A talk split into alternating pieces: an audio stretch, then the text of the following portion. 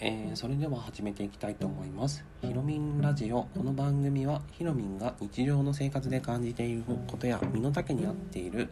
えー挑戦をしていることなどを紹介をさせていただく内容となります。えっ、と少しやっぱり噛みますね。で、えっ、と。えー、と何でしょうね1月今日は30日土曜日ということで、まあ、あの夜朝そうですね、まあ、いい天気で、えー晴れているんですけど、まあ、本当にやっぱり昨日もそうだったんですけど寒波があの日本の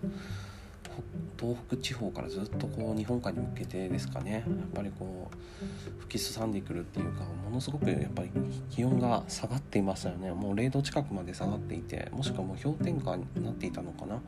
雪もちらほらと各地域で降っていたと思うんですけど。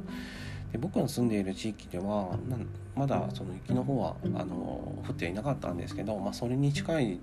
あの寒さはやっぱり感じていたので少しやっぱりこう寒肌寒いなっていうかだいぶやっぱりこう冷たいなっていう寒いなと思っていました、ま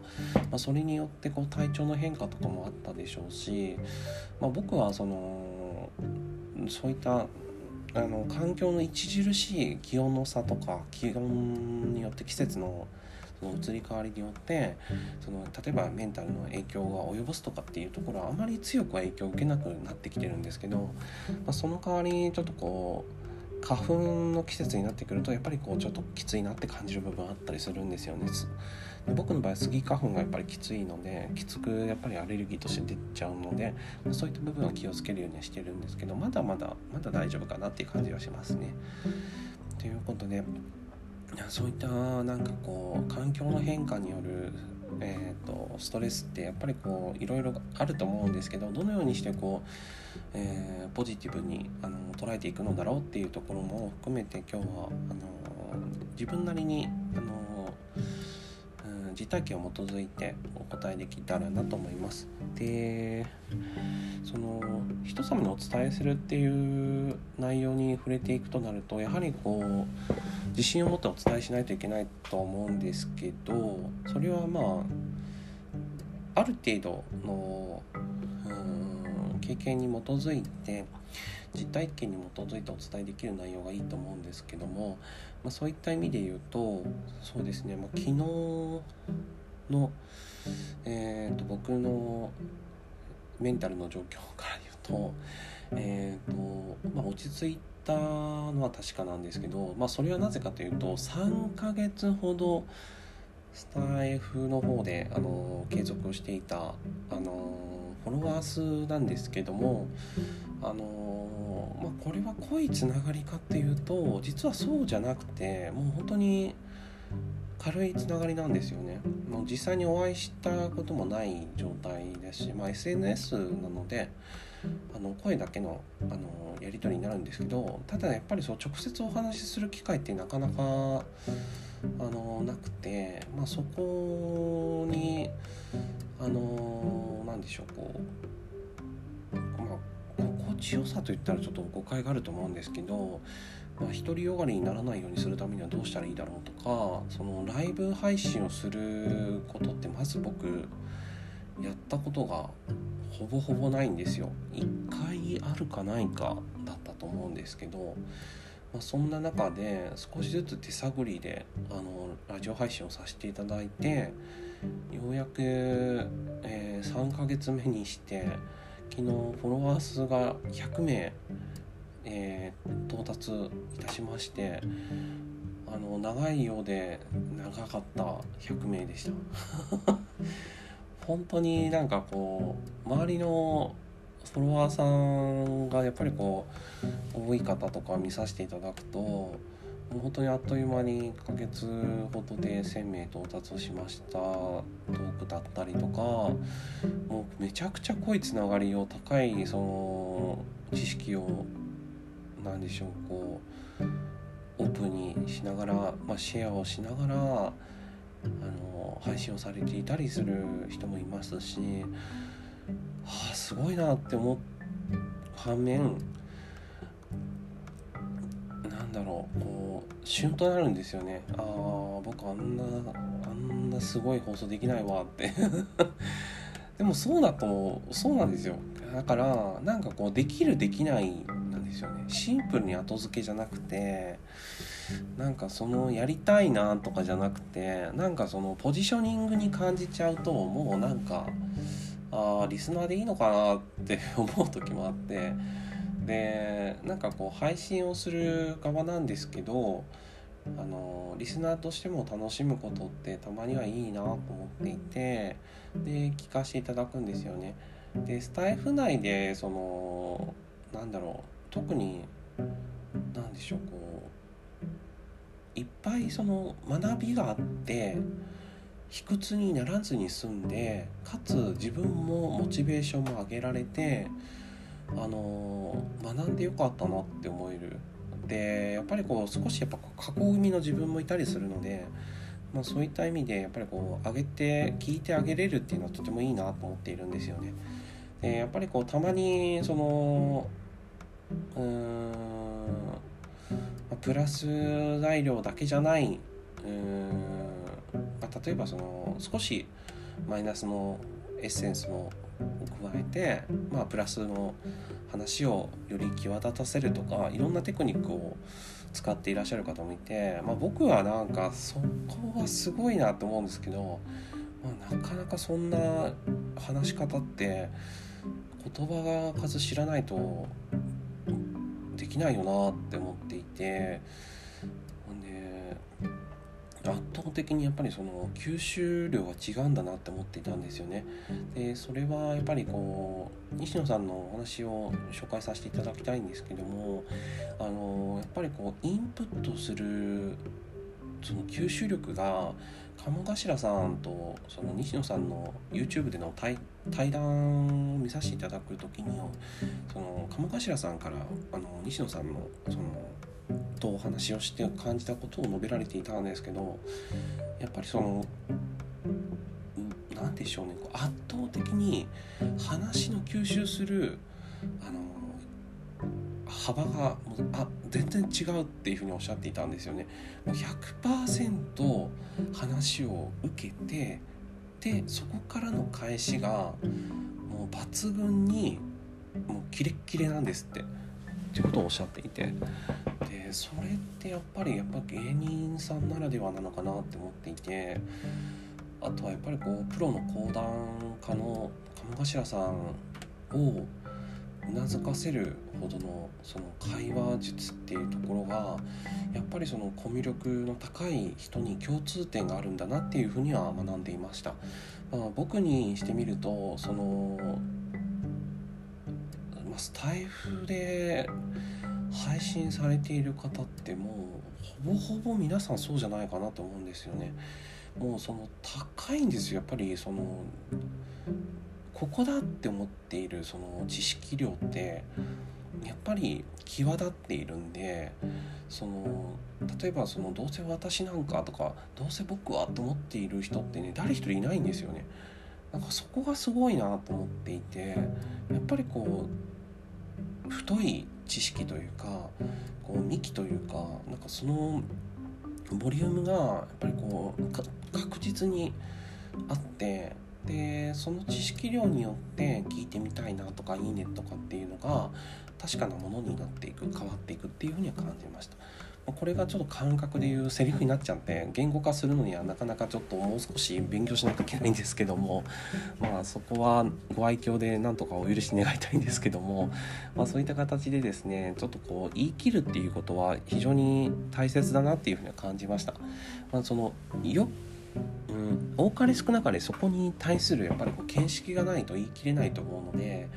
まあ、そこに迷いがあってはやっぱりこう聞き手も不安になっちゃうので、まあ、そこは分かりやすく簡潔に、ね、伝えることを努めていきたいなと思っています。でえー、っと、まあ、実質昨日あのー、でしょうねこうまあ、義援金といったらちょっと大きくなっちゃうんですけども本当にこうささやかではあるんですけどその支援金を、ね、募金をしてきまして帰ってきたんですけど、まあ、その何でしょうね、まあ、写真が後から送られてくるんですよね。でそれってなんかリターンではなかったんですよ。ポストカードを後から送りますっていうふうにおっしゃっていたんですけどそれってあの何でしょう。望んでるか望んでないかというとあのポストカードはあくまで形だと思うんですよ。でデータとして送りますねっていうふうにおっしゃっていたので、ま、それがどのようなポストカードかっていうよりもあの気持ちとしての、まあ、仕組み上で返してるっていう感じがするんですけどもで子供たちがねやっぱりねその何でしょうこうランドセルをえっ、ー、と、まあ、こんなこと言ったらあれですけど、まあ、その滋賀県のあのまあ、お役人さんからランドセルをねこう渡されてるシーンがあるんですよ。それをねこう写真で収めているんですけどもうね小学校12年の男の子と女の子だったと思うんですけど撮られていてもう、ね、やっぱりね少しね萎縮してるんですよね。で なかなか難しいなと思っていてで保母さんが近くで見守っていらっしゃったんですけどそれに伴って若干やっぱりこう子供たちってその敏感なので大人たちがあれだけ囲まれるとですね萎縮しちゃうなって思ったんですよね正直ね。でそれを写真に収めて「はいどうぞ」はそれはないだろうとか思っていて もう少しなんかこう、うん、いい写真があったなっていうふうな正直感じましたね。で何かこううんいろんなそのテーマが見え隠れするようなお写真だったんですけど、まあ、素直に喜んでくれているような写真が欲しかったんだろうとは思うんですけどで普通に考えたらそのラジオのえーとまあ、こういった席でお伝えするとなるとですねいろんな言葉のフィルターを通さないといけないと思うんですけど、まあ、簡単にお伝えするとなるとその子供さんのそのランドセルもらった時のね喜ぶ姿って子供の時の自分をイメージするともう一日それも一瞬なんですよ。一瞬いただいたそのランドセルによって高揚感を覚えたりとかもうめっちゃ嬉しいとか そんな風になるんですけどもう覚えてないんですよね。大人になったら。覚えてなくてもうくっちゃくちゃになってるランドセルにもうぺっちゃんこになったランドセルにの教科書無理やり突っ込んでですね毎日通ってたような記憶があるんですけど、まあ、そんだけなんかこう6年間使うランドセルなので、まあ、それをなんかこうありがとうっていうその表情なのかなって思った時にやっぱりうん渡し手とかまあもう少しなんかこう周りに保護さん通してこうサポートできるようなあの空気感づくりがあったらいいなと思っていてでもまあ如実にその普段は元気なんでしょうけどああいったそのお役所の場面とかになってくるとなんかこう課題がテーマがなんかこう見え隠れしたなと思いますね社会的なその少し一面を見せられたなあの見せつけられたなっていうふうには思っていますね。まあ、その見るにしとみないなと思いながらでも、まあ、これがやっぱり現実に向き合うことなんだなっても思いましたし、うん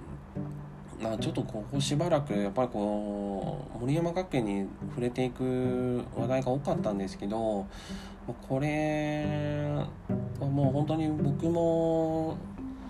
まあ、久しぶりにその何でしょうこう離縁をさせていただくっていうこともあってまあその自分の生い立ちもあってですねもう避けては通れないなと思っていたんですよね。で、まあ、スルーをするスキルっていうのは普段はやっぱりこうほぼほぼ発動するんですけど、まあ、ここだけはなかなかやっぱりこうとスルーしづらいなっていう場面だったので、まあ、久しぶりにちょっとこう、えー、積極的に関わっていこうかなって思えたんですよねこの案件については。えー、まあ、それがその何でしょうこうどういった影響を及ぼしているのかっていうところまではまだそのわからないんですけどただやっぱりこううん物理的にそのどういった経験をさせていただけるのかもしくはその子供たちのそのポストカードを見てどう感じるのかってあのま送り手側からすると少しもう少しやっぱりなんかこう普段普段のお写真でいいんじゃないかなって思ったりする時もあったり。するんですけども本当にうんちょっと胸がこううるっとしちゃいましたね。うん、でもなんかこう嬉しいなって思うのは確かに思いますけど、まあ、その押し付けもいけないですしなんかいろんなことを感じさせられた写真だったんですね。うん、というわけでもう伸び盛りだと思うんですけどもちろん。ので本当にこう元気で健やかになんか過ごしているようなお写真がたまに見られるので、まあ、それを見させてもらえるだけでもなんかかなり元気になるんですけど、まあ、言ってることがおじいちゃんなんですけどね なんかなんかこうでもまあいいかなと思うんですよ、うん、それもそれで。なんかこうやっぱり心開いてお話しできるあの環境づくりってとってもやっぱり大事だなってあの写真を見た時に思いましたね。うん、なんかそれと一緒なのかなっていうふうにはあのモデレーターっていう役割を、うん、感じる場面っていうのはいろいろあると思うんですけど、まあ、その司会進行っていう立場もそうでしょうしゲームでもそうでしょうし、まゲームを通してまるまる全部そのゲームをやってるわけじゃなくて仲間も8割ぐらいはコミュニケーションなんですよね。これ最近どうしてるのとかから始まってでゲームを通してなんかこうストレスを発散したりとかあとこう高揚感だったりとかあとはその何でしょううん仕事のこととかあとはそのたまにはそのプライベートのこととかも話したりとかするんですけどそういった関係づくりとかできて、まあ、一期一会なので、まあ、その何回もあお会いするっていう機会がないので、まあ、それも良かったりするんですけど、まあ、何回もやっぱりこう関係性づくりを持っていくってなると、まあ、それなりにやっぱりこう高いコミュニケーション力が求められるのでまあその話し方にも気を配るようにもなりますしであまりこう硬すぎると会話も前に進まないですしそこら辺のその配分っていうのは、えー、何でしょうこう共通言語としてるそのゲームの話題にするのか、えー、もしくはそのその土地柄のお話に触れていくのか、えー、天気のお話をしちゃうのかあキャラクターの話に持ち込むのかもしくはお互いの恋バナに話を持ち込むのか何かこういろんなその引き出しを持ちつつでこうバーベキューのようにですねこう持ち合わせをしてお披露目するっていうのがあのゲーム内での楽しみ方の一つなので、まあ、そういった感じがそのクラブサウンドクラブハウスではなされているんじゃないのかなっていうふうには感じたりするんですけど、まあ、その会話って言ってもやっぱこう音声の中での話し方になってくると思うんですけど、まあ、どんな人がいるんだろうとかっていう関係性もやっぱり求められるでしょうしどんどんやっぱりこう加速度的にこうなんでしょうこう輪が広がっていくんだろうなっていうふうには思いました。まあ、そんな感じで、まあ、今日も一日ですね、まあ、僕なりに、えっ、ー、とうん話していこうかなと思ったんですけど、まあ、ヒマラヤさんの方にはちょっとしばらくちょっと配信できていなかったので、えー、共通の話題に触れていきたいなと思うんですけど、まあ、そのジレンマ葛藤とかいろいろフォロワー数の意識とかもあったりとかしたんですけど、まあ、それはそれで僕の中でのあのテーマなので、まあ、今日はちょっと長めになっちゃいましたけど、まあ、フォロワーが100名到達やっとできたので、まあ、これについてはあのご了承していただけると嬉しいなと思います。はい、というわけで、えー、っと今日は、えー、フォロワー数100名登録記念ということで少し長めになりましたけども、えー、お話をさせていただきました。えーそれではまたお会いしましょう。ひろみんでした。